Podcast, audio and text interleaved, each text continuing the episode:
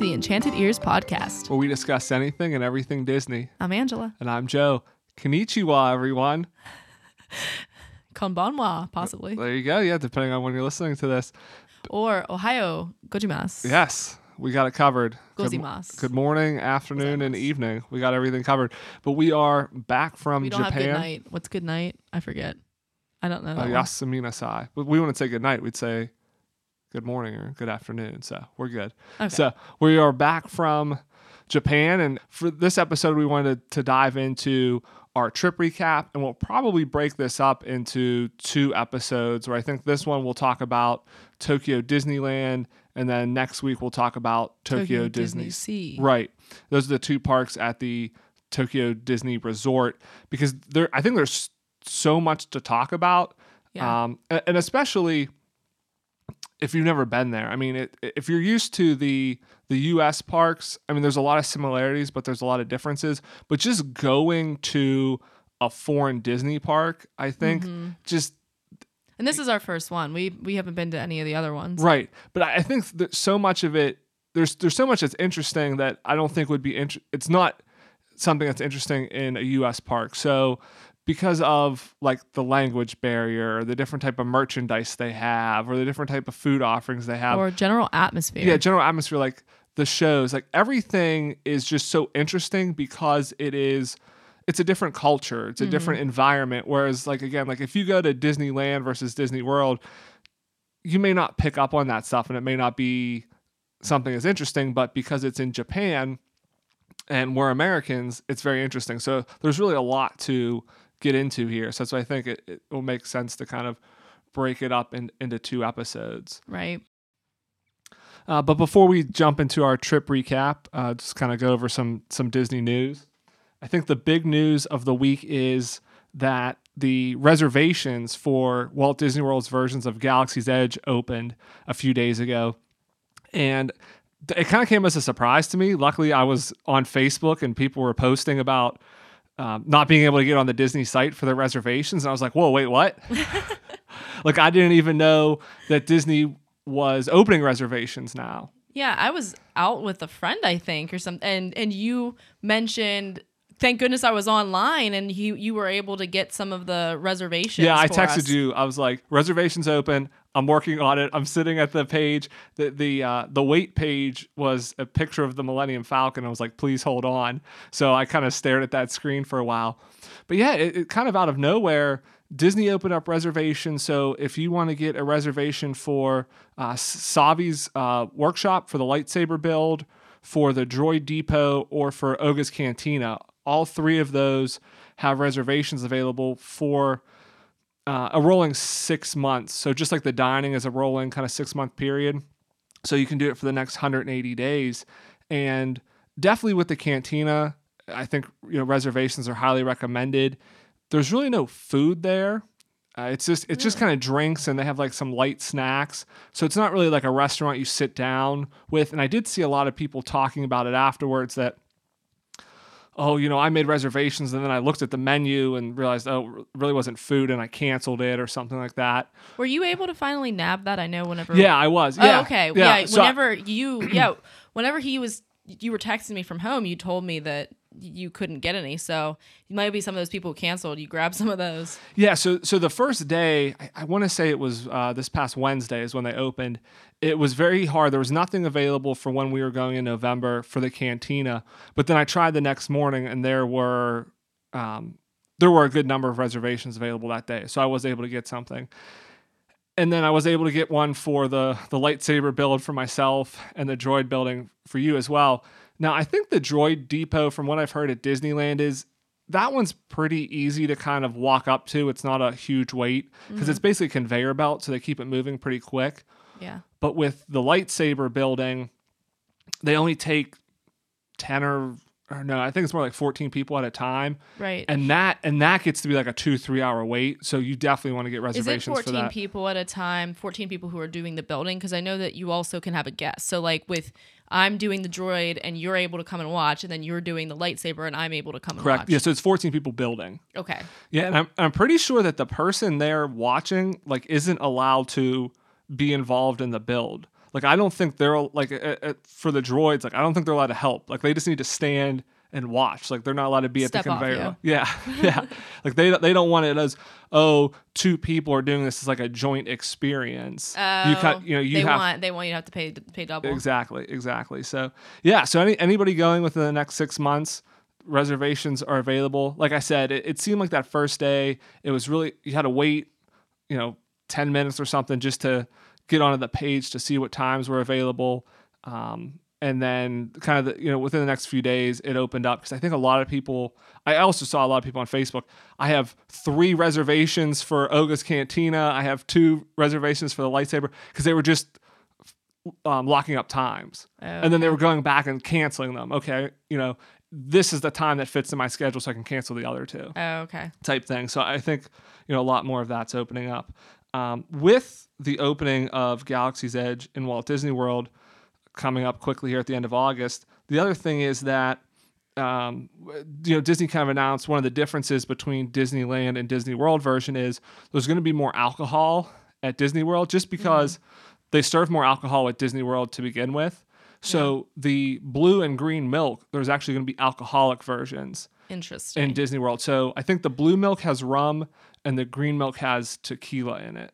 It makes more sense that it's non-dairy because I feel like wouldn't alcohol curdle the dairy? I don't know anything like that much about. I guess like mudslides have dairy yeah, I in them. guess they do. I mean, and there are alcohol. Yeah, no, there are alcoholic milkshakes, so that's a dumb statement, I guess. But I don't know. I feel like the alcohol would have some weird effect on milk. yeah, and I think I think that to your point, you know, they wanted a non-dairy milk so more people could drink it, but I also think that again they, they had the alcohol in mind because a lot of people the feedback from the blue and green milk was is it's really it's kind of weird like it's not that tasty but I, I almost wonder if with the alcohol in it it it tastes better and so if they almost designed it with alcohol in mind Said nobody ever. yeah this tastes better with alcohol. but I wonder if you know I kind of wonder if they had it with alcohol in mind and, and those flavors work a little bit better. So it'll be interesting to see if there's might. if there's better feedback at the Disney World version. So we'll see. Yeah, so a lot of exciting stuff.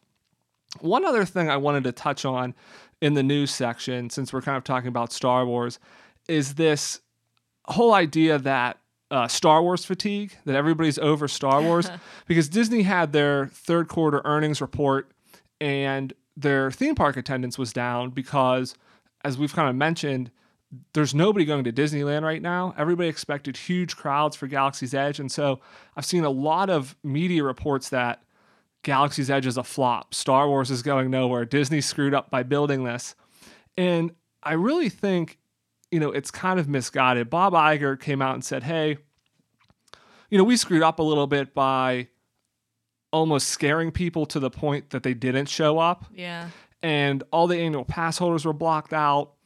And so that did hurt attendance, but to say that Galaxy's Edge is a flop and nobody wants Star Wars anymore, I think is misguided because if you look at Star Wars, the The Force Awakens is the number one movie domestically of all time. It made over two billion dollars worldwide.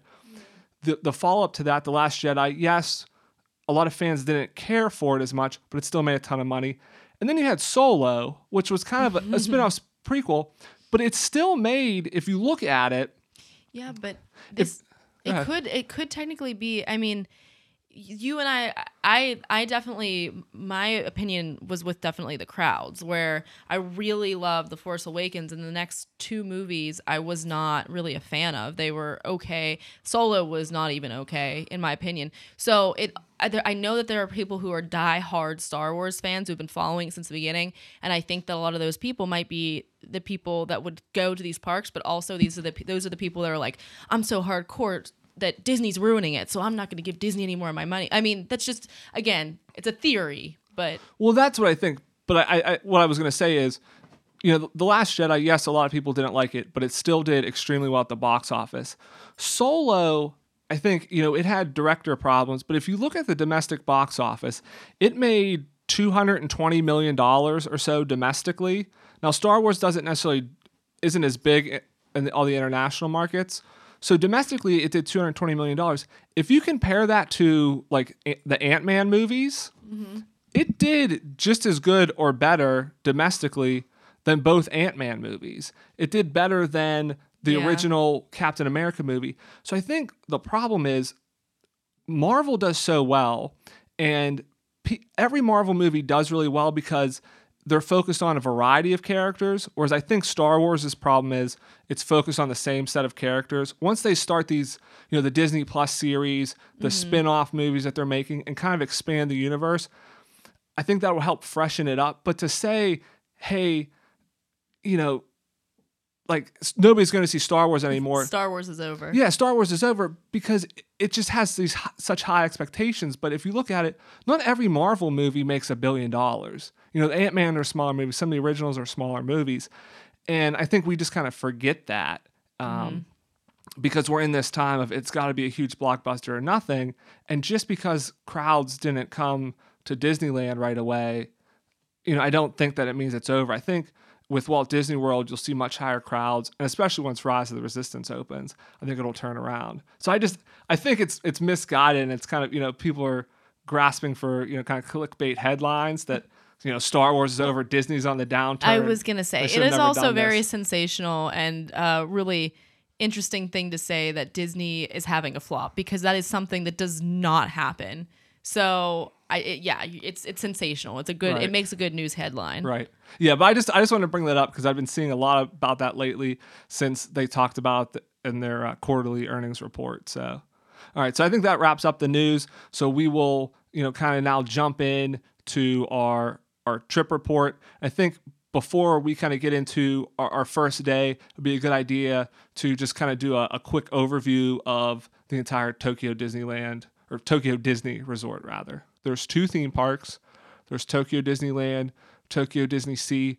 They do park hopping and things a little bit different. So whenever you buy your tickets, you can't you buy your tickets for one park and you have to go for more than 2 days to be able to park hop. So the first day you can only go to one of the two parks. The second day you can only go to one of the two parks and then the third or fourth day you're able to then park hop. So we went for 3 days. So mm-hmm. our first day was at Disneyland, our second day was at Disney Sea and then the third day was between the two. So just to kind of let everybody know Could you spread those out because I know when we were no, they have to be consecutive. yeah, they're con- they're consecutive days. So, and I think they sell three. I think four day tickets is the most they sell. So you could potentially do two park hop days and then two days at at, at the park. So yeah, they have to all be um, consecutive days. So so yeah, so just kind of wanted to to just kind of touch on that, just give everybody an overview. So we did start at Disneyland, so I think that's kind of why we'll start here. So I guess kind of your initial thoughts on the resort in general, Disneyland, before we kind of jump into the specifics of of what we did there. So, my initial impression I mean, anytime I walk into a Disney park, I get really excited. Um, it was really nice. It's beautiful. I think the castle is uh, like kind of a replica of World, right? Yes, yes, Um, it's not as big. It's not as pretty as the one in Disney World, but uh, again, it's way bigger than the one in Disneyland uh, in California. It was really strange because you kind of felt like you were walking into a little bit of an alternate universe because one of the first things I noticed, and I know we talked about this in our Duffy episode, but so many people had Duffy and Duffy's friends on on keychains, on their headbands. Oh, they have headbands there instead of like Mickey ears. yeah. Duffy really is everywhere. We we talked about this, like you said in a previous episode a month or so ago, about how Duffy and he's essentially Mickey's teddy bear. Right. is really what he is for for those of you uh, who aren't aware. If you want to learn more about him, you can listen to that episode. But we talked about how he is very big in Japan, where he's not very big in the U.S. And it's true. I mean, as soon as we got in, you know, we're, walking to the gate, and the monorail goes by, and Duffy's Yeah. painted all over it, and it's like, oh, Right. he really is I'm- like huge. And like you said, everybody has There's merch Duffy. like Yeah. out the wazoo. It's just backpacks and keychains and um, headbands, and people seem to And really stuffed animals stuffed too. I mean, animals. yeah. I mean, and people would carry them. They have like little, almost like baby Bjorns for Duffy and Duffy's friends. Um, you would see, and it's not just children that you would see carrying those around. You would see adults uh, carrying Duffy. Uh, you having stuffed animals on, uh, having Duffy shirts on. I mean, it really the one thing that I culturally that I noticed in Japan that I wish we would adapt a little bit more in America is that the line between adult and child was a lot more blurred. It was more socially acceptable to do things that kids typically do in Japan, it seemed like, than it is in, in the United States. So, for example, you'd see women um, that were friends dressed together, like adults dressed alike, couples dressed alike, holding hand, like women holding hands. Like little kids do that, but adults don't do that. But it just seemed like it made it seem more like just a happy place that a simpler place where everybody is enjoying themselves. Uh, so that that atmosphere really added to it. Yeah, I think kind of my initial impressions, you know, like you said, one Duffy, he he really is everywhere. I think what I found interesting is, and kind of how, you know, Disney does this. They build a Disneyland park in kind of all these different places. So they call it the Magic Kingdom in, in Disney World, but it's essentially Disneyland. But they're all set up pretty much the same. I mean, and this is set up the same. So if you've been to Magic Kingdom, if you've been to Disneyland in California, it's set up the same way. They have Main Street. They call it the World Bazaar, but it, you know it's essentially Main Street. They have Fantasyland and you know Toontown and Tomorrowland and things. So even if you don't speak the language or you know you've never been to this park before, if you've been to one of the other parks, you can kind of intuitively know where all the rides are and, and where the different attractions are because they do have Space Mountain and Jungle Cruise and Big Thunder Mountain. And they're in the same kind of places they are in California or Florida. So I found that I found that pretty interesting. I also kind of was taken aback a little bit and found interesting that overall it like the atmosphere of it It feels less kind of commercialized so there's not as many like street vendors. So if you go to if you go to Disney World, there are if you're walking down Main Street, there's a ton of people selling those balloons or mm-hmm. or popcorn or souvenirs and things. Whereas in Japan, in, in both parks, Disneyland and Disney Sea, there are not really many street vendors. I mean, they, they definitely have a lot of merchandise, but they're all in the gift shops. I mean, I, I did see like one person or carts, like the popcorn carts, which were everywhere. Correct, but I, I did see one person selling balloons, but like there's not they're not out selling those glow sticks and and everything. It just it, again, it just seems a lot less commercialized. Like they're not you can find the stuff if you want to buy it, but it's not in your face. Yeah, it's not in your face, which which I thought was interesting. And I think that kind of plays into and we'll get into this as we get into the rides that you know what what I enjoyed about the parks was is they didn't seem to be um, so tied down to have to keeping with the classics and, and Disney history, which I don't mean to like disparage people who like enjoy the classics like that, but I think a lot of times, you know, in Disneyland and Disney World, they can't change some of those classic rides because you know Walt personally worked on them or people don't want to remove them because it's like that's a piece of Disney history whereas it's just the historical context. It's right. not because yeah, it's not that you, we don't like the historical context, and they don't have that in Japan though. So exactly. they don't have to. They have a different like set that they have to work from, and so theirs are a little bit more technologically advanced than ours are. Yeah, so they can have they can ha- updated. They can have those classic rides, but they're not beholden to not including characters or or um, you know they're they're a lot quicker with integrating newer properties because it's like oh well if we need to change it's a small world, for instance, people aren't going to be outraged. It's like you can't change the small world. It's one of the original rides because they don't know that in Japan. They know it's a fun ride, but they're not like it can't be changed. So yeah. And speaking of it's a small world, I think that that's probably a good place to start since we're already there. Um, it's a small world was a great ride. First of all, we walked most of the times that we were there, we walked straight on, but we were there on a Thursday, right? That was our first day. Yeah, during the week, yeah, our first day at Disneyland on Thursday. we Thursday. walked in in five minutes. Yeah, it was very. The crowds were very low. I mean, I don't think we waited more than twenty minutes for any ride, which was great, even without using Fast Pass. And then yeah. on Saturday, our third day, it was a lot more crowded.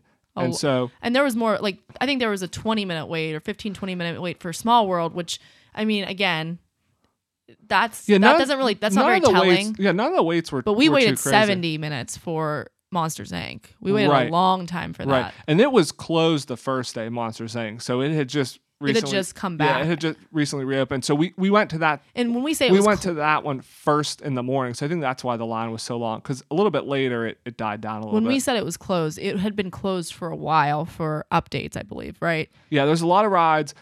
Tokyo's getting the 2020 Olympics. So there's a lot of rides closed for refurbishment because they're trying to get the parks up to date, trying to get new lands opened in time for the crowds for the Olympics. So yeah, Monsters Inc. was closed for refurbishment, but luckily it did reopen, uh, and we were able to ride that. But yeah, to your point, going into into Small World, I think this is a, a good example. It is it's it's a Small World ride. I mean, it's the same ride. It's the same type of animatronic figures. It's the same song, but yet but then they integrate All of the all other the Disney, Disney, properties. I mean, yeah. I Do you have some of them written down that, that are in there? Well, I can remember them. I counted 17 different Disney properties as I was going through. So, and that's not characters because they had multiple characters from the same movie. So, when you go in, almost immediately you notice uh, Anna and Elsa are right there. Cinderella's right there. You see Pinocchio. You see Rapunzel. You Simba's in it. Simba Little and Mermaid. Pumbaa, Ariel. Little Mermaid. Um, Little Mermaid is a, a strange fit because it's Atlantis, which isn't a real place, but it works. yeah. so what, what what they put them in with the countries? Moana. Yes, but it they they integrate it. They're not just thrown in there randomly. So it's like Norway has Anna and Elsa, Africa has um, The Lion King. the Lion King. You know, Nemo's there for like the ocean. So Yeah, um, Aladdin is the- in China. Uh, Mulan is Mulan's flying a there. kite. Right. Yeah, Aladdin is there for kind of like like the Middle Eastern country since he's not from a real, you know, country. But yeah, so it, it's really well done and it makes Small World like such a better ride. Like I love this version of Small World so much.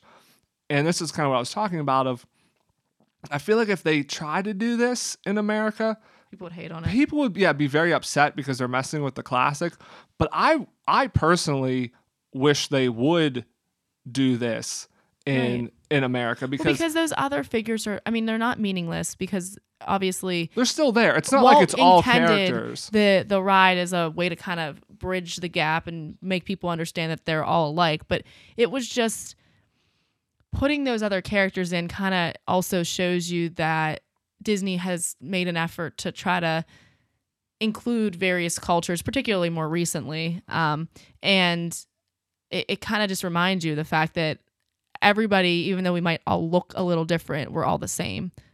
right and it's not like the it's not like it's just all disney properties and all disney characters they still the majority of the animatronics are the small world animatronics you're used to mm-hmm. and and the people and and like you said kind of showing that They're commu- like Easter eggs. Yeah, and they're kind of showing that community though, and it's just sprinkled throughout. You know, they have an Anna and Elsa, they have an Ariel, but I, I just think it's so well done. It just makes the ride so much more interesting because mm-hmm.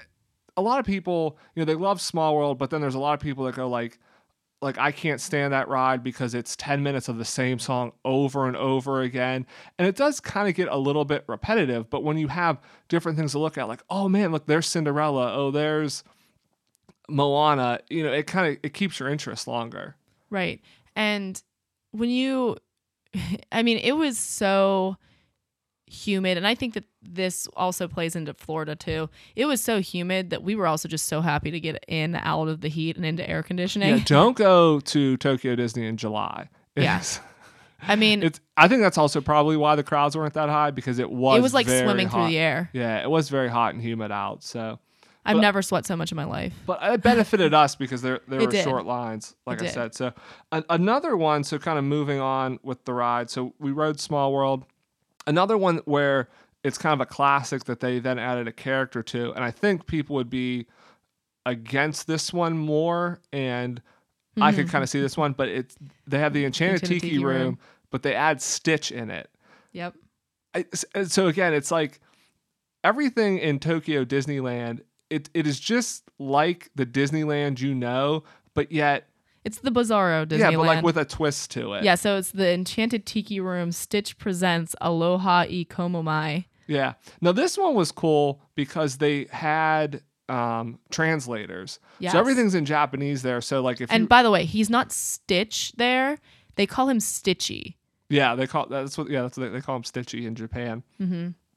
But in all these rides, they're all in in Japanese. All the signs and stuff are in English, so you're able to to know what ride you're riding, um, and and different things like that. And like they'll tell you like safety things in English. So if you don't speak Japanese, you can still go to the park and kind of enjoy. it. You're able to to get through, and you can order food by pointing to pictures and stuff like that. But if you ride the ride, so like Jungle Cruise, it's all in Japanese, so you're not going to know what they're saying. Like Mm-mm. if when we But even Jungle Cruise was different. Like the way that they had it, it was different. It was worth ri- riding, is what I'm saying. Even though you don't know what they're saying. Yes, you know, b- b- that's my point. It's like you may not know what they're saying. So if you go and do the Enchanted Tiki room, what's nice there is they will give you a little like digital, um, like a little digital almost- screen. It's like a little yeah. LCD screen that then plays it. They have different language, so they ask you what language you want. So we told them about it in English, and it then shows the words in English, so you can understand what they're saying, which, which Right. makes it cool. But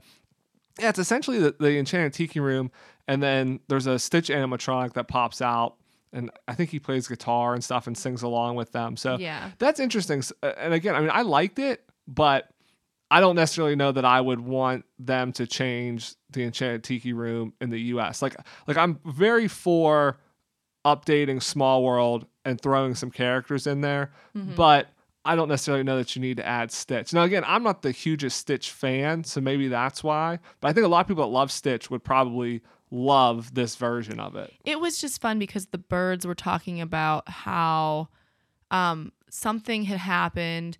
There, there was like a weird visitor. I, I can't remember what it was, but things were going awry around the enchanted tiki room, and they couldn't figure out why. And like some of the birds came down, and they had stitch ears on or something. I can't remember exactly what. I think it was stitch ears on, and they were like, "We can't perform our song because, you know." This is this things are going crazy around here, and then finally Stitch came out. It was it was just a fun, playful version. Yeah, I don't really necessarily done, think they yeah. should change Right. the American versions, but it was just it was fun knowing the context of what this normally is and then seeing kind of how they played with that and made it their own. Yeah, definitely. So those were kind of the two classics that had the most changes to them, I would say. Um, I would say Peter Pan too. I mean, well, Peter Pan is very similar. They didn't change it really in any way. It's just more up to date, and the animatronics are a lot but better. I know I've complained about Peter Pan in the past and said that people wait so long and I would never wait that long. Like, but it was a lot of fun going in Japan because you're right. It, everything was updated. It looked great. It was air conditioned. Um, so, I mean, I think we waited maybe 10 minutes and I think we might have waited longer than that for that I one. think but, it was like but, 10. But we didn't wait like the hour and a half that usually the line is And for it. I find that they seem to tend to overestimate the amount of time on their line waits even more, like more than typical. Like I feel like whenever you're in an American park and they tell you 50 minutes, it's around 50. But I felt like we were oftentimes five, 10 minutes or shorter than whatever their wait time said. Um, except for with Monsters Inc., we were every bit of the 70 minutes they told us. Right. Yeah. So, so those were kind of the rides that were were different. Uh, we can talk about Monsters Inc. because that one is that that they don't have that ride in any of the parks in the U.S. So in Disneyland they do have a Monsters Inc. ride, but this one is different. So this is called Monsters Inc. Uh, Ride and seek. ride and seek exactly. So you're you're riding through and you have a flashlight and you're basically It's- trying to find hidden monsters. It's kind of like the Toy Story ride where you kind of, the blasters sort of. Yeah, it's kind of like Toy Story Mania, but there there's no score, and you're basically just you just have a light and you're shining it to find hidden monsters. What's really interesting about this one, and it's nicer than It's the, like a shooting gallery almost. Like but it's nicer than the than the Disneyland Monsters Inc. because they have animatronics.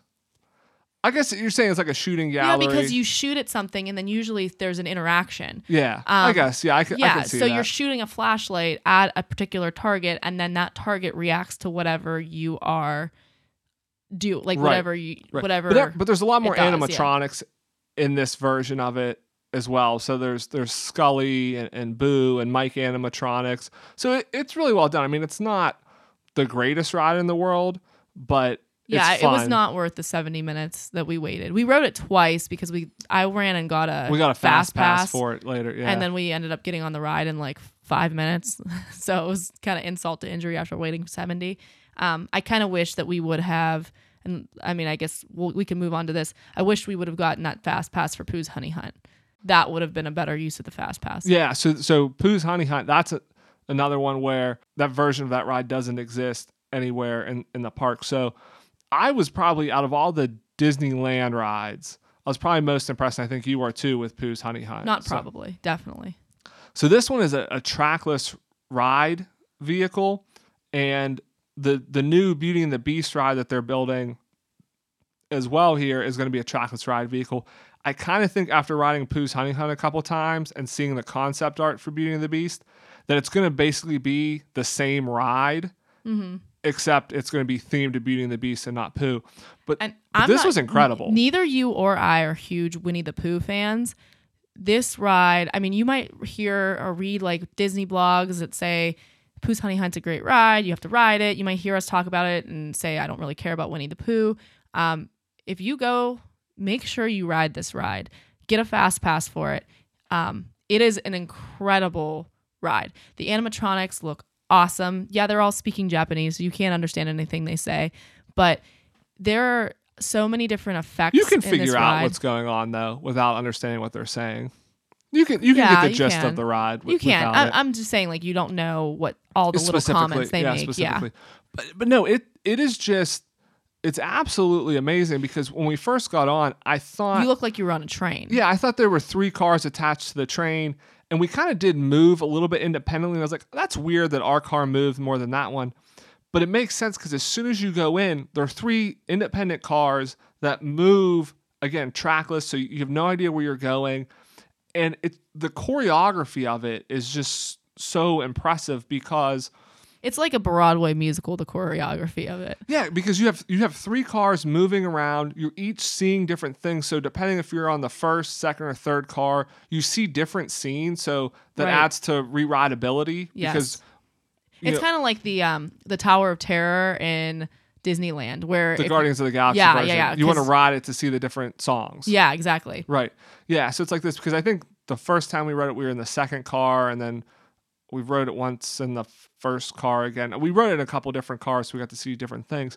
But then at one point, you go into a larger room, and there are six cars in there. So it's like the group before you and your group are in there, and you're It's basically a d- doing it's a dream sequence. yeah, and you're basically doing this elaborate dance in which all six cars are weaving in and out of each other. At, at points, a couple of them group up to see a certain scene, and then you're moving around and kind of spinning and dancing, and the room is mo- everything in the room is moving with Yeah. you. And they have like mirrors that Yeah. they're things that show up in the mirror, kind of like how they have that on Haunted a Mansion. Yeah, yeah, you're interacting with just different scene elements. Uh, and it's it's just incredible, and because it's On our- trackless, you don't know where you're going. On our Instagram, I posted a video of the ride. If you want to see a visual of what we're talking about, because it might sound like a little mind blowing, check that out because it's Yeah, it's kind of hard to envision because there isn't anything like this In in, any American parks yeah, or, Dis- or to, Disney yeah. World. or Universal for that matter. Yeah, yeah, the whole the whole trackless ride system. I kind of think from what we've heard about Rise of the Resistance and even um, Mickey and Minnie's Runaway Railway that's coming to Hollywood Studios and Disneyland in a few years, they are both trackless ride vehicles. So I kind of think that those will be very similar to Pooh's Honey Hunt. I also think the Ratatouille ride is a trackless ride vehicle that's similar. And now again, that's, I could see Rat- Ratatouille fitting really perfectly That's with just- this kind of yeah, ride. that's just in Disneyland Paris. So the international parks have had these trackless ride vehicles, but you know, in the U.S. we haven't had that. But within the next couple years, I think, like I said, with with Ratatouille coming and Mickey and Minnie's Runaway Railway and Rise of the Resistance, we'll get these ride when did you say vehicles. Ratatouille is opening? Uh, I, I don't think they have an official date yet, but that's probably going to be 2020, 2021 in Epcot. They want it for the 50th. So I think once those open, it will make more sense once you ride it. I will say, Pooh's Honey Hunt was incredible.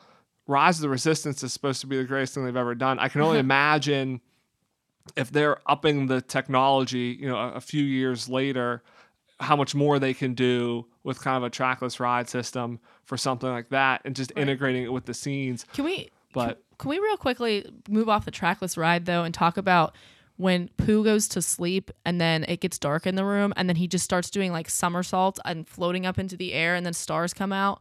That part of the ride. yeah, that's a pretty pretty that was impressive um, incredible. effect because he's an animatronic and then you're right then he falls asleep and then it's like a uh almost like looks like a projection hologram of him. And he just gets up and starts Yeah. flipping over end over end and then floats down towards where the, the dream sequence, that big room is that and it, it's just like and all the stars come out. It's incredible. Yeah, there's a, there's a couple rides. So that's that's one effect that's pretty impressive. The other one, it's in it's in Disney Sea, and we'll we'll talk about the Tower of Terror when when we get to the Disney Sea recap. But in the pre-show of their Tower of Terror, there is a cursed statue that kind of comes to Oh. life, and it comes to life. So there's an actual statue there when you're standing there. It comes to life via projection mapping, and then all of a sudden, it it the statue disappears, but like the projection mapping's there, and it happens so quickly that you can't see. I assume the statue kind of falls down the pillar it's standing on, but it happens so quickly, and I'm not sure if they keep the projection mapping up to make it seem like it's still there. That it's just a really well done effect that you know we only wrote it once. And When I saw it, I was like, how did that happen? Like it it, it happened so quickly. It seemed like it it really vanished right in front of your eyes, and you couldn't see it falling or disappearing. So it's really well done. So they, they have a a lot. I of- think the lights went out for like a split second. Yeah, and I think that's when they drop it. Yeah, but it was so, yeah. I mean, obviously, you know, something like that, but it's so quick that it's really impressive. So they have they have a few effects like that uh, in these rides that that are really well done. Um, but yeah, so I, I think, like you said, if it may make sense to kind of watch Winnie the Pooh, um, the ride. I think even with that though, it's hard if you're not riding it to get the full effect of just how amazing it is to see those cars interacting like that. Moving on to some of the other rides. Um, go I ahead. we were talking about we mentioned Haunted Mansion, so I think now would just be a good time to have a little quick aside about Haunted Mansion. Well, that's what I was gonna say. Moving on to some of the other rides that are in other parks, but are basically the same here. So Haunted Mansion's one of them. Yeah, it's again, it's basically the same ride. If you need to skip something, that would be what I would skip. Unless you're just a huge fan of Haunted Mansion and you need to ride it every time you go to a park. Yeah. It's it is there's nothing that I've caught that was really any different. I will say, I- think, and and similarly how we've said about the other rides is, it's just a little bit more up to date. So I think some of the effects are just a little bit newer and yeah. crisper. If you have a a canonical, you know, memorization of what that ride is like, then maybe you would find more differences.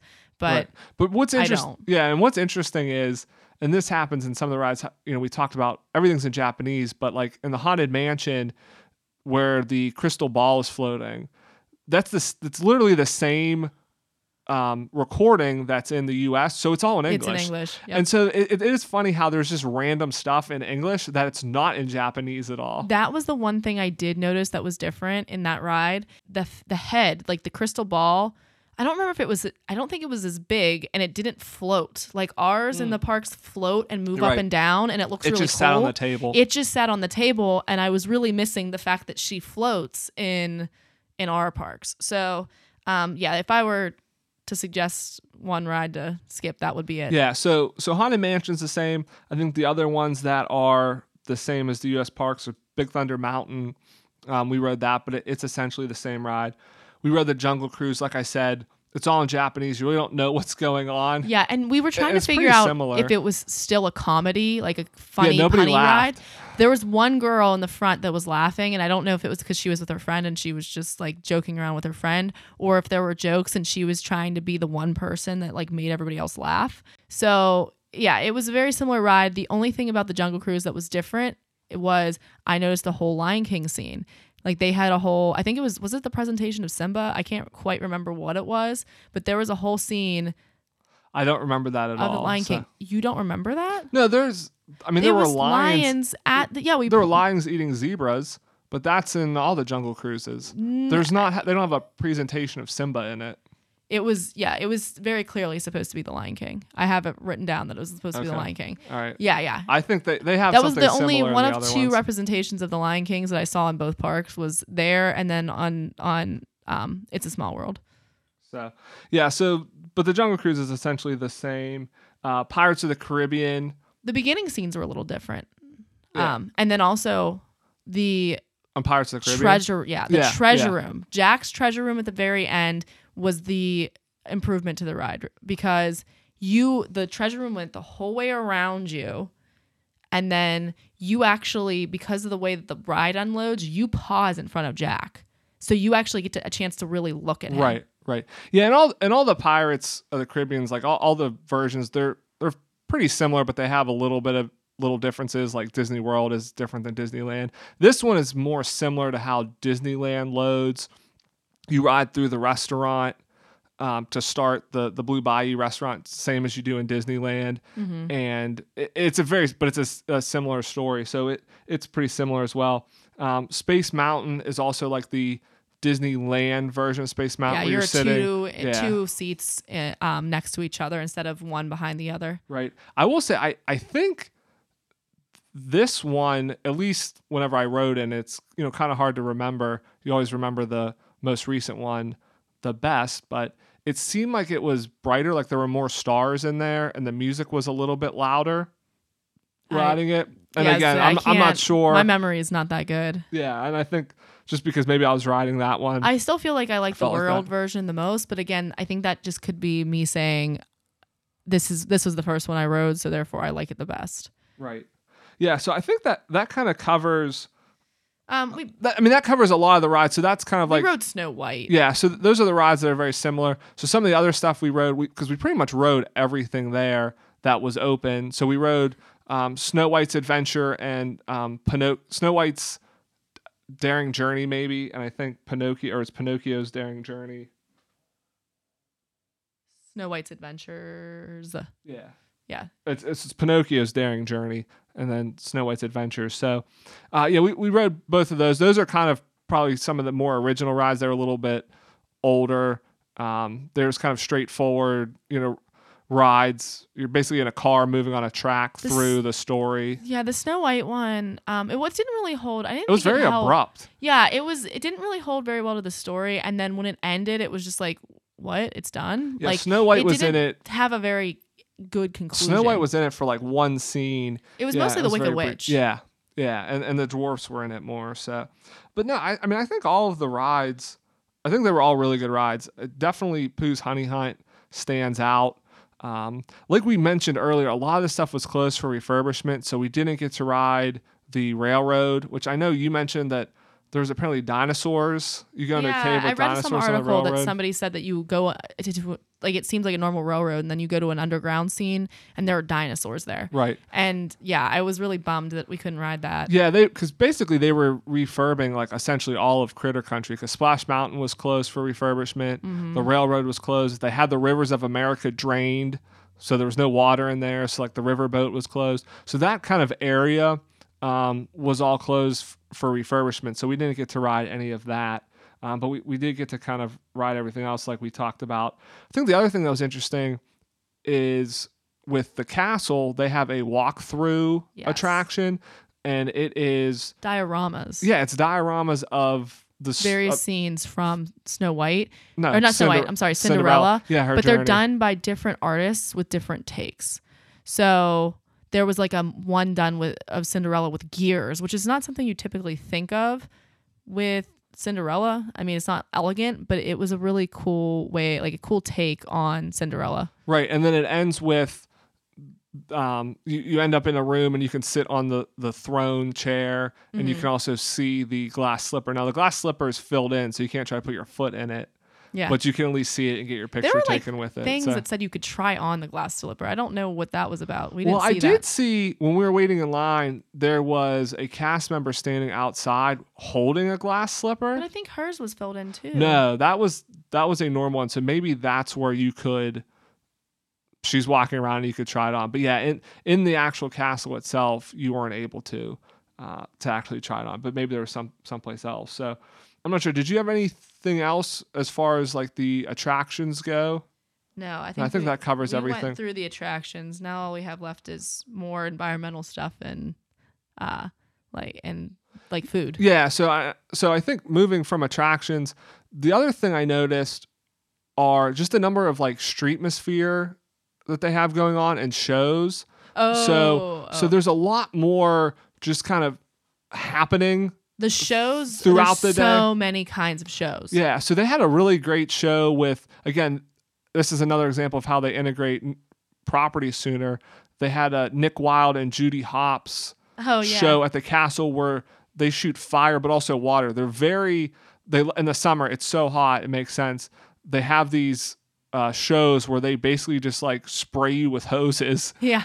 Uh, you know, so they have one in Disneyland. They also have one in Disney Sea that we'll talk about when we review that. But yeah, so it's, it's Nick Wilde and Judy Hopps Yeah, dancing we in front of the stay. castle. Yeah, we didn't stay for the that whole one, but we did the one in Disney Sea. Yeah, it- but it, but it's a great show. It's a great way Oh, to cool yeah. off. People love it. I mean, they they and the they're- they're costumes were getting line. wet. Like you could Yeah, see they yeah. were they were wet. It was really cool. and they wait. I mean, people were waiting like half an hour, forty five minutes beforehand to get in the splash zone. yeah. to see this. So so it's great. But yeah, there's just a lot of other. So there, there's big shows like that, Well, but then I- there's there's just little like street shows too. Well, isn't but this is another thing we need to talk about too. Isn't there? I believe that might have been one of the shows that you can get into the drawing for to be in the splash zone, possibly. I'm not sure. Yes, so they do a lottery for reserved seats for their shows. So there's the Judy Hopps and Nick Wilde show. Also in Disneyland, they have um, One One, Man's Man's Dream. Dream Part Two or something Yeah. like that, which which we saw, which was really well done. Um, Um. And yeah. Do well. You want to finish and say the other shows so we can t- then we can talk about. well, those are kind of like the two. Dream. Those like the two like big shows, but you can enter a lottery because they have multiple show times. So you can enter a lottery to get reserved seats. And if you don't win the lottery, then you have to go wait in line. And people, again, they're lined up an hour or so before the show starts to get People non-reserved loved the seat. shows there, and Yeah. they were really, They're really good. well done. Yeah. really good. So, like I said, we saw One Man's Dream too, and it was so much fun.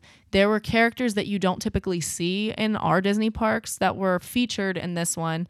Um, and there It was singing. Yeah, it basically runs through. It starts with Mickey and Minnie, and they're in black, black and, and white, white. and then they move to color, and then it kind of runs through the original animation. So you have like the original princesses, Snow White and Cinderella. You have, I think Maleficent was in it. So it's more of like those early. It's more of those early movies. It doesn't get into like Beauty and the Beast and and Aladdin and things like that. Well, it So- does. I mean, it, it has. There's a whole song in of from Ants, which again, Ants isn't. Oh, a, that's true. isn't yeah, a property there's that they particularly right, usually right. do a lot with. I know they had it. I forgot about. was it. Disneyland that had the Ants Land that they got rid of, Yes, Bugs Bugs World, or Bugs, Bugs, Life Bugs World. Life? Yeah, Yeah. Yeah.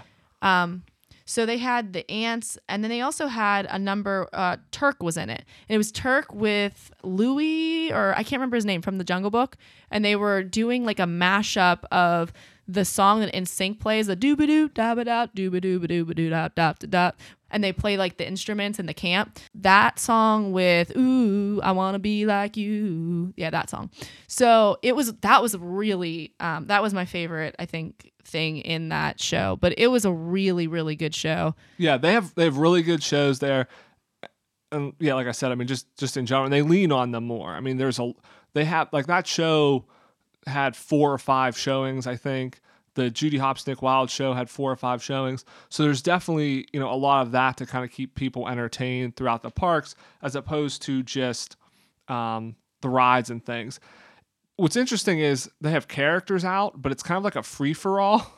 Oh my so, gosh! so the meet and greets are you basically. it was giving me anxiety, they just kind of walk around and they have a cast member walking with them. and they can't really walk.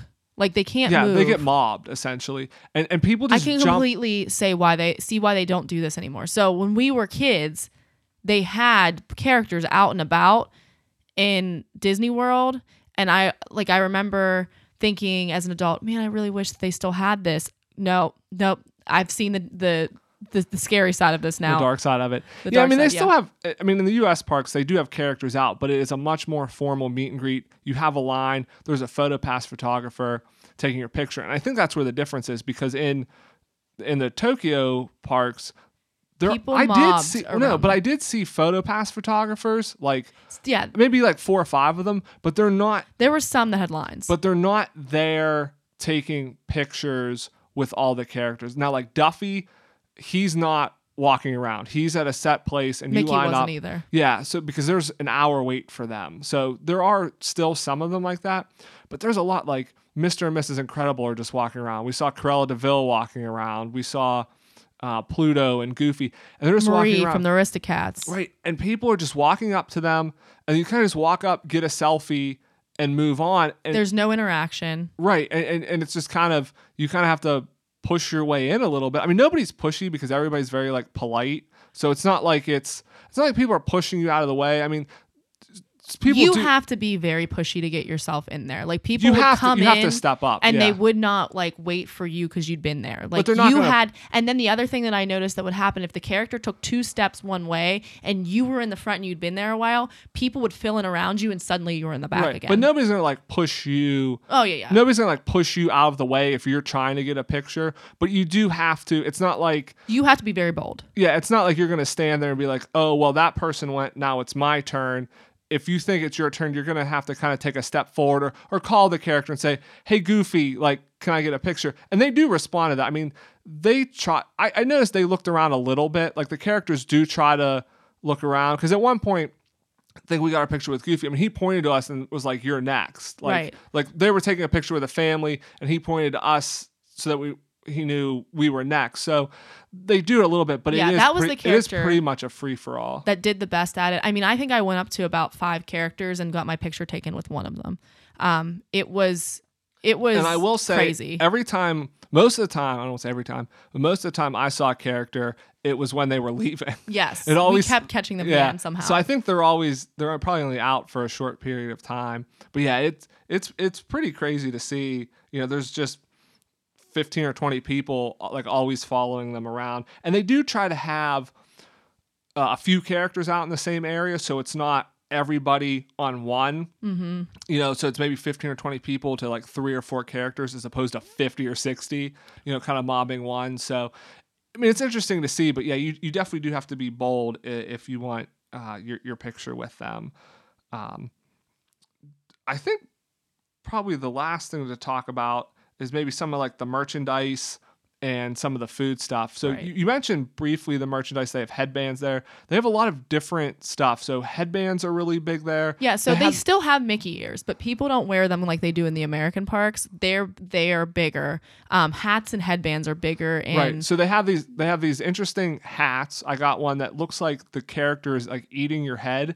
So I have I have a goofy I one. mean, I wouldn't say that, but yeah, it's Well- on top well- of your head. Well, yes. because it's like his mouth is open. I mean, you're basically your head is in his, because the nose is over your head, and then his like body's behind you. It oh, kinda, I didn't take it that way, but I Yeah. guess you could. It kind, I mean, it kind of like looks that. like that. Yeah, but these big oversized. But there's not like a chin strap that's the bottom of the mouth. no, no, and then Except for I think there was a there was a Rex one from from Toy Story that was like that. yeah, though. that looked like yeah. So there's there's a there's a bunch of them. But then like you said, the headbands are kind of like their ears. I mean, they have. Where they have the aliens, they so I got the alien one, but they had Winnie the Pooh, yeah. Um. Okay, so Dalmatians. I bought the one from eh, from Toy Story because I thought that that one looked the most Disney like. But then they had other ones that were really cute that just you don't necessarily if you weren't in a Disney park you wouldn't realize that they were supposed to be Disney. So they had yeah the Dalmatians from 101 Dalmatians. They had rabbit ears. Um, I think that they might have been Thumper. I'm not 100% positive, and that's why I wasn't getting them. I think they might have had Judy Hopps ears too. right. Uh, I they, think they had Nick Wilde. They didn't have Nick Wilde, or else I would have bought okay. those. Um, they had uh, Winnie the Pooh. They had Tigger again, but it kind of looked like a general tiger. Right. Um, so they had a bunch of different. Oh, they had Slinky dog ears. So Yeah, so that that that's kind of like the, the big thing. I think what I was thinking of Nick Wilde is the other big thing is they have like these small, they're almost like, Like change, change purses. purses? Yeah. but because they have paper tickets there, everybody kind of buys these small little purses or bags, if you want to call them, to hold their tickets in them. It's real nice. You can you can keep your ticket or your fast pass in it, and there's like a little little slot in the back for like a Yeah. credit card. But they are very popular, and they have If so you don't many have the different big- characters. if you don't have the big iPhone or the big Galaxies, um, you probably could fit your phone in them. yeah, it's too small to fit like a bigger phone in. Yeah, like I have the big one, and my Like I tried to fit it in because I was gonna get one, but I was like, "There's no, I can't put my phone in here, so what Right. else am I going to carry in that it? they have a ton of characters, and that's where we saw like Nick Wilde. yeah, and Judy those Hopps. Those we yeah. we Yeah. kept trying to find the Nick Nick Wilde and Judy Hopps purse because if I was going to get one, they that was prob- it. yeah they were probably older ones but they have a ton of a ton of those characters yeah so i think that's was interesting overall the merchandise is pretty inexpensive I Oh, mean, yeah. everything seems to be around like twenty dollars. Like whether it's a T-shirt, Yeah, I got a Minnie Mouse skirt for for nineteen dollars. Yeah, their T-shirts were like nineteen or twenty dollars. Their ears were like nineteen or twenty dollars. These purses, so it's a lot more uh, reasonable. Yeah, it's a lot more reasonable than the. American parks, Yeah. except for one thing. Um, oh, but one other thing I did want to point out, I, not necessarily, there were a lot merch wise.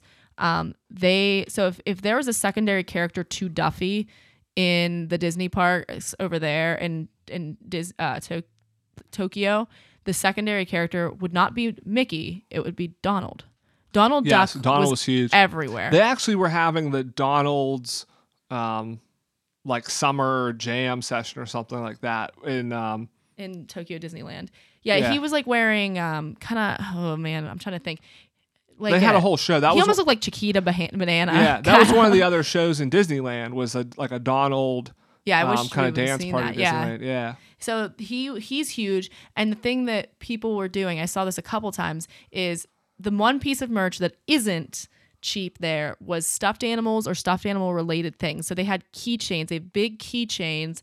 Um, that are little tiny stuffed animals that you can put on your purses, your bags, and they have both the keychain part to it, and also there's a Like pin, a pin on that it, is yeah. attached to the back, like a safety pin, but it's it has it's it's attached to the back of the of the keychain so that you could also pin it to whatever bag you have. And I noticed a lot of people had those, like they had And bags like- that were and they're like completely collect- covered. And they're collectible because they come out with different ones every year. So Right. they don't have pin trading over there, but this kind of is like a, a little bit of a replacement because every year they come out with I mean, there are brand- pins, but they're not like pins here. They don't trade pins. So there's no pin trading. So, but they have these ones where it is they have like the year on the foot. So it's they come out with different versions each year and they have the year marked on them. So it's kind of their, you know, collectible item. But you're right cuz some of like the full size Duffy stuffed animals, I think you said were like a hundred dollars or something yeah, like the, so there were Yeah. some huge, du- like big Duffies.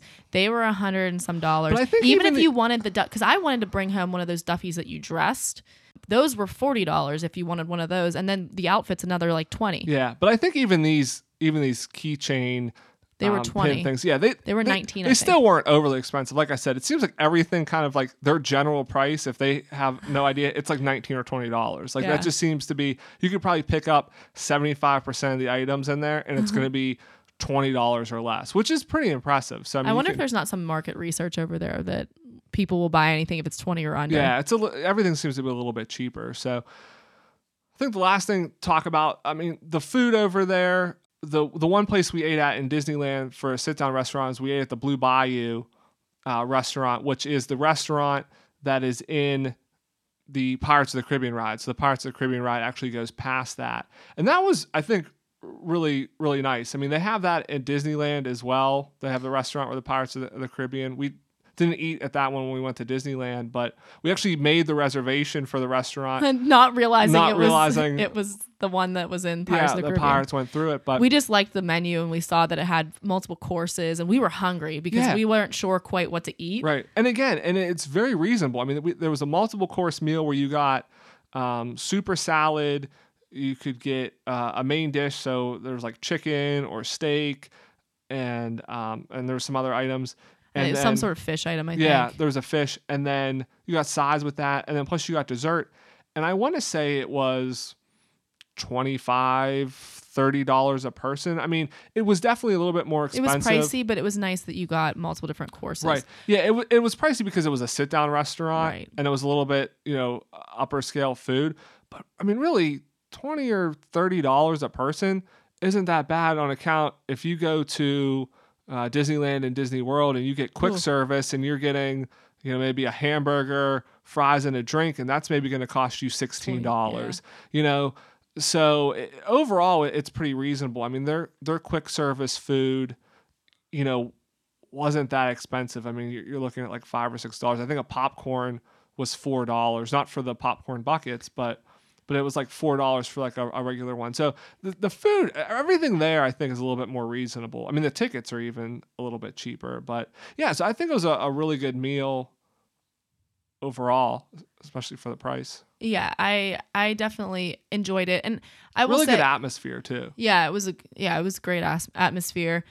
So one thing that we we kind of because the flavor palette, like the the palate's a little different over in Japan than it is in, in the United States. Especially this first day, we struggled with well, where do we want to eat because we don't necessarily want to eat curry or um, we were expecting like lots of teriyaki things or whatever, and that wasn't that wasn't a thing that you could really yeah, and- get. And, this is where not speaking the language inhibits you a little bit because it is kind of hard to tell what the different places serve right. uh, and, and what's in all of the foods.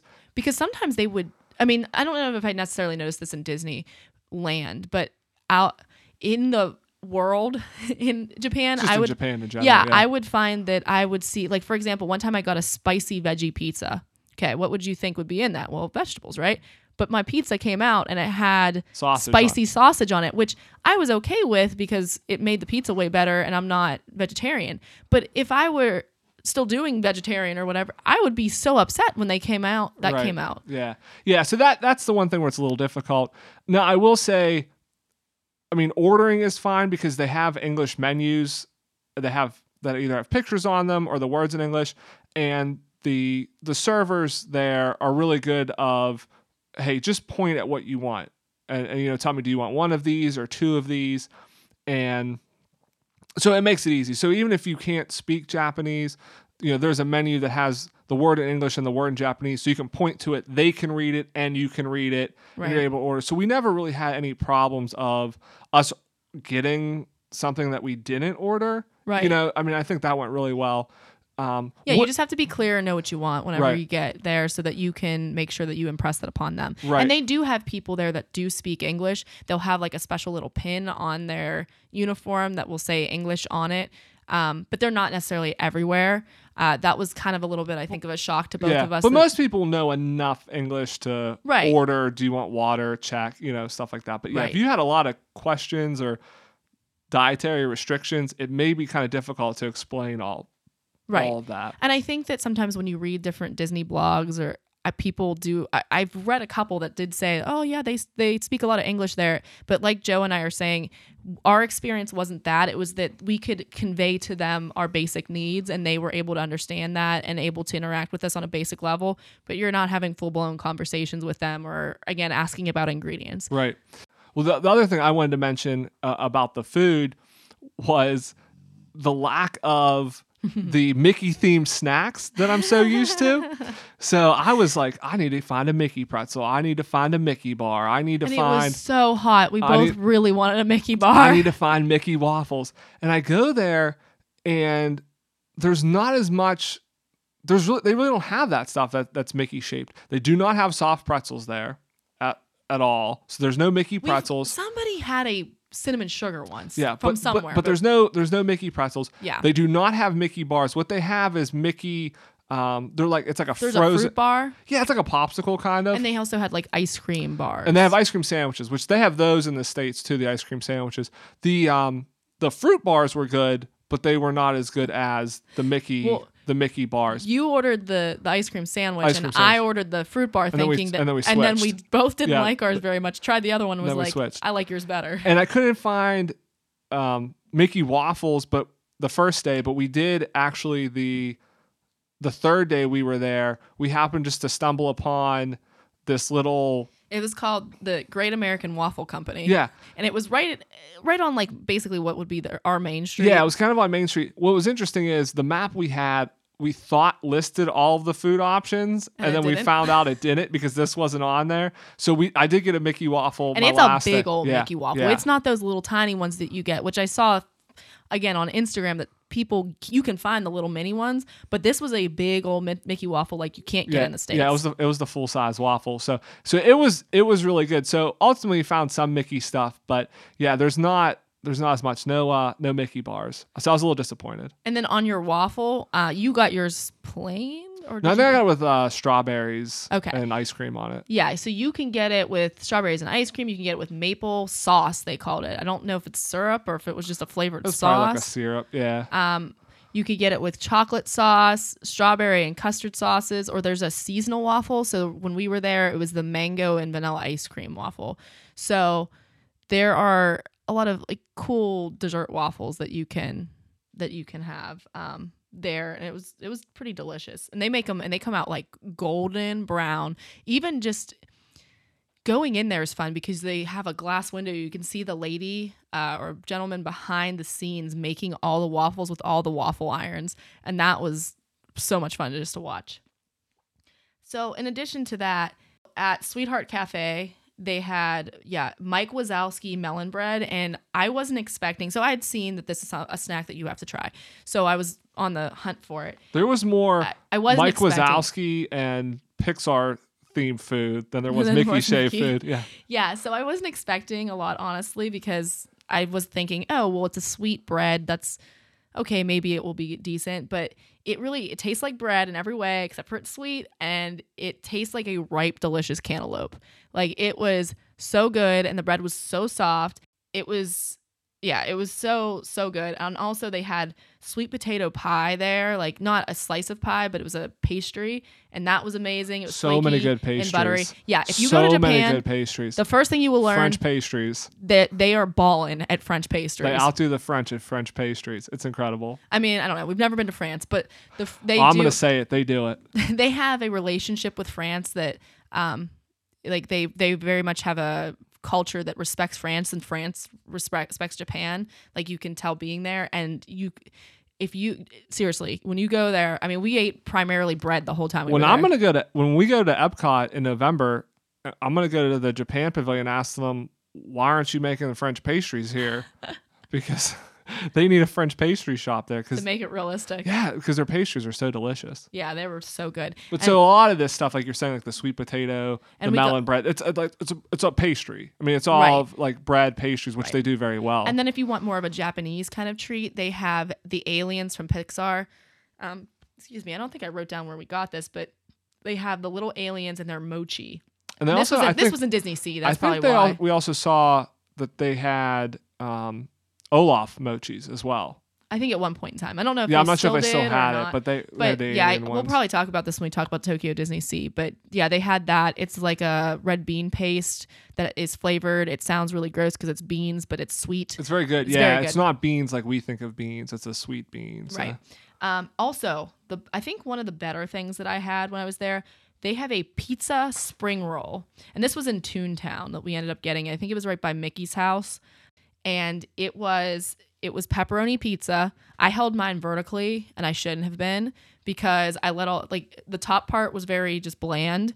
And then when I got to the bottom, it was just filled with all the all the cheese and pizza slide? pepperoni. Yeah, so it was real. It was it was. Well, you didn't want to eat it because it was so hot to begin with, and then it just Right. yeah, and I wasn't slid. feeling well that that day either. So I wasn't really hungry, but I knew I wanted to have this treat and I knew I needed to eat anyway. There's always room for food for you. That's true. Um, and then I think this is really my last note. Oh, we did stop and we got I, I don't remember it was some cafe. We got the French, French toast, toast. that was Mickey shaped. Yeah, that was that was good. Yes, that was Another good. thing that they do there is they they don't seem to really be as big on maple syrup, but they have this other syrup. It's clear.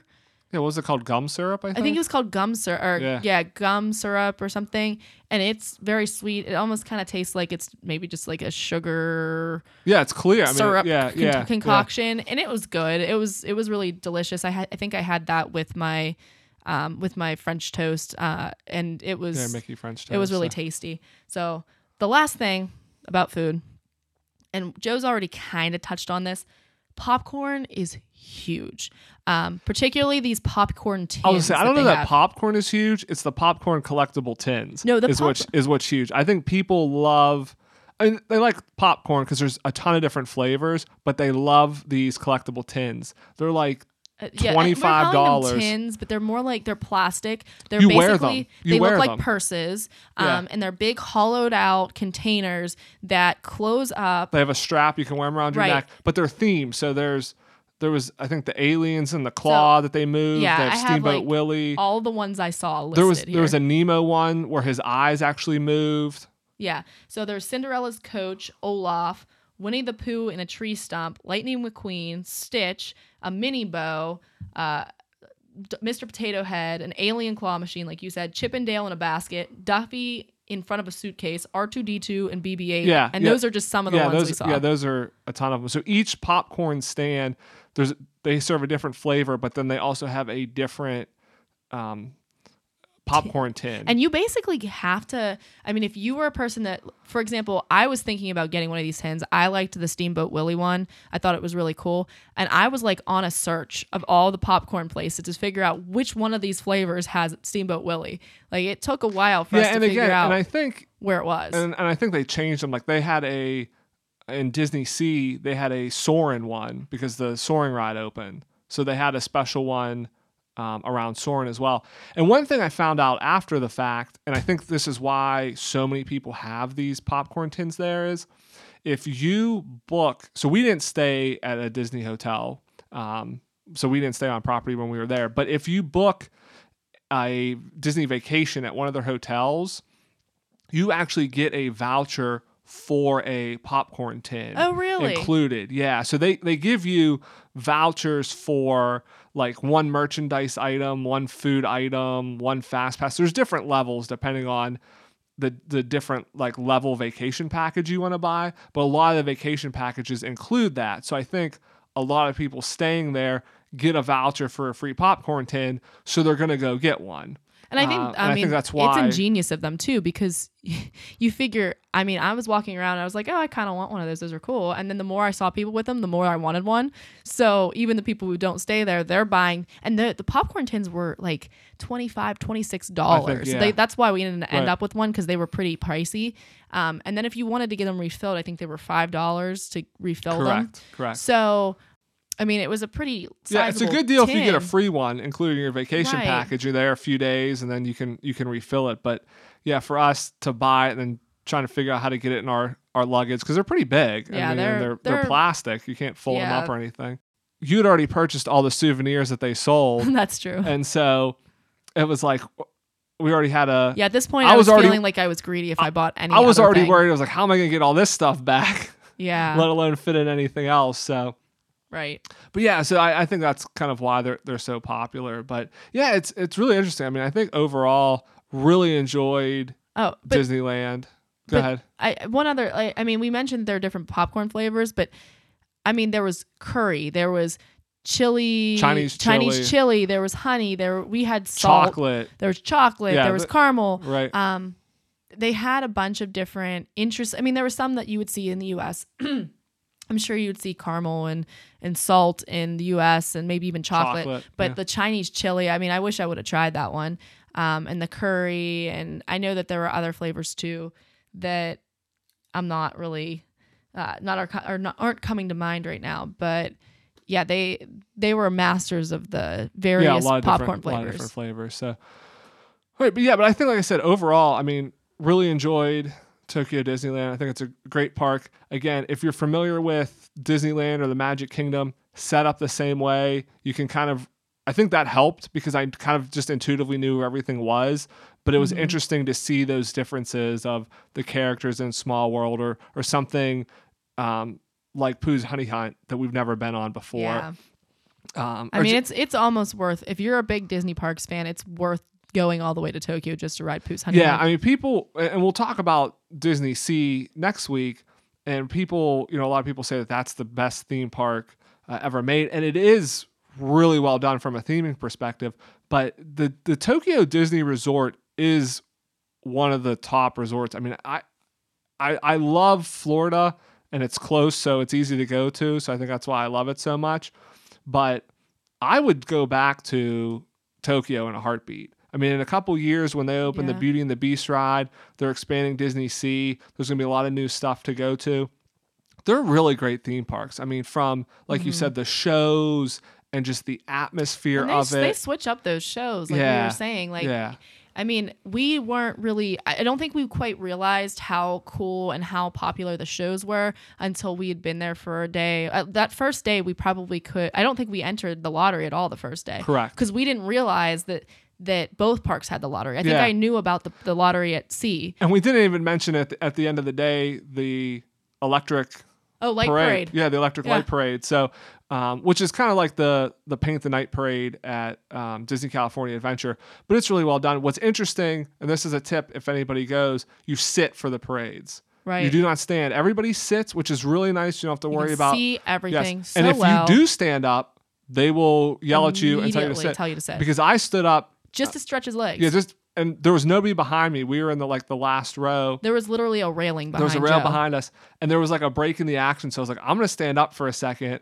And they weren't mean, but the cast member was walking through, and he, yeah, he waved for me to sit back down. I was like, okay. So yeah, so there, which it does. It, it makes it nice to be able to see that stuff. But yeah, there's there's just so much stuff there. I think I need to go to Disneyland again to kind of get a, a better gauge on it. But I would almost put uh, the Tokyo Resort above Disneyland, and then probably right below Disney World. I think probably Disney World's still my favorite place to go, but I probably would go. I'd say Tokyo and then Disneyland, but they're kind of like two, three right there. Yeah, I, I think that's a tough call because I think. Disneyland Disneyland is is And we've only been there once. Yeah, so but I thought hard. Disneyland was cool for me because the two parks are so close together. It's very easy to park hop yes. between the two of them, and between Cars Land being very unique and um, I love. I mean that again. I know that I'm not. yeah. Guardians. this yeah. isn't necessarily a popular opinion, but the Guardians Tower of Terror ride is right, uh, and that's to me thing. a blast. and they're building the whole Marvel land there. I mean, I, and that's the great thing is like they just keep outdoing each other. So I- I Mhm. think I think you can't really go wrong what Disney park you go to. I mean, Right. if you go to Japan, it's a great park, but if you never go there and you just go to Disneyland or Disney World, they're great parks too. Like you're not, you know, you're not missing out right. by going to one or the other. But I, I definitely do think it's worthwhile if if you're somebody that wants to travel internationally or likes to travel internationally, likes Disney and wants to go to some of the different parks to see some of the differences. I think Tokyo is a great one to go to. Right. And So- and if this is this is something that interests you and you're like, "Oh, I want to go to Disney, but I don't necessarily want to spend my whole time there." Message us and we'll give you we'll tell you what some of the other things we did while we were there. Like we can give you other pointers of things that we did besides Disney related stuff. Yeah, definitely. So uh, next week we'll be covering uh, the Disney Sea, kind of our experience there, wrapping this up. Uh, if anybody has a question they'd like to ask, Thomas M, thank you for your suggestions for a couple episodes. We'll be working on Yeah, those. we'll be working on those. Yeah, to, to come up, uh, you know, here in the next, you know, month or two. Um, but if anybody has a question or suggestions for future episodes, you can uh, send it to us on Facebook at Enchanted Ears Podcast or Instagram at Enchanted Ears Podcast or uh, through our website, enchantedearspodcast.com slash podcast question. You can you can send questions, like I said, uh, episode suggestions, your feedback in general. We love to hear from you. Uh, I know I haven't posted on Facebook in a while because we've been away, so I have a ton of pictures and, and kind of little videos and stuff from Right. um, from from Tokyo. So I'll be getting back and kind of posting those as well, so you can kind of see some of the stuff that we've talked about in this episode. But uh, want to thank everybody again for listening. and thank you for lending us your ears. Yeah, and we'll uh, we'll we'll see you here next week again when we kind of wrap up our our trip recap. Have, a magical, day. day.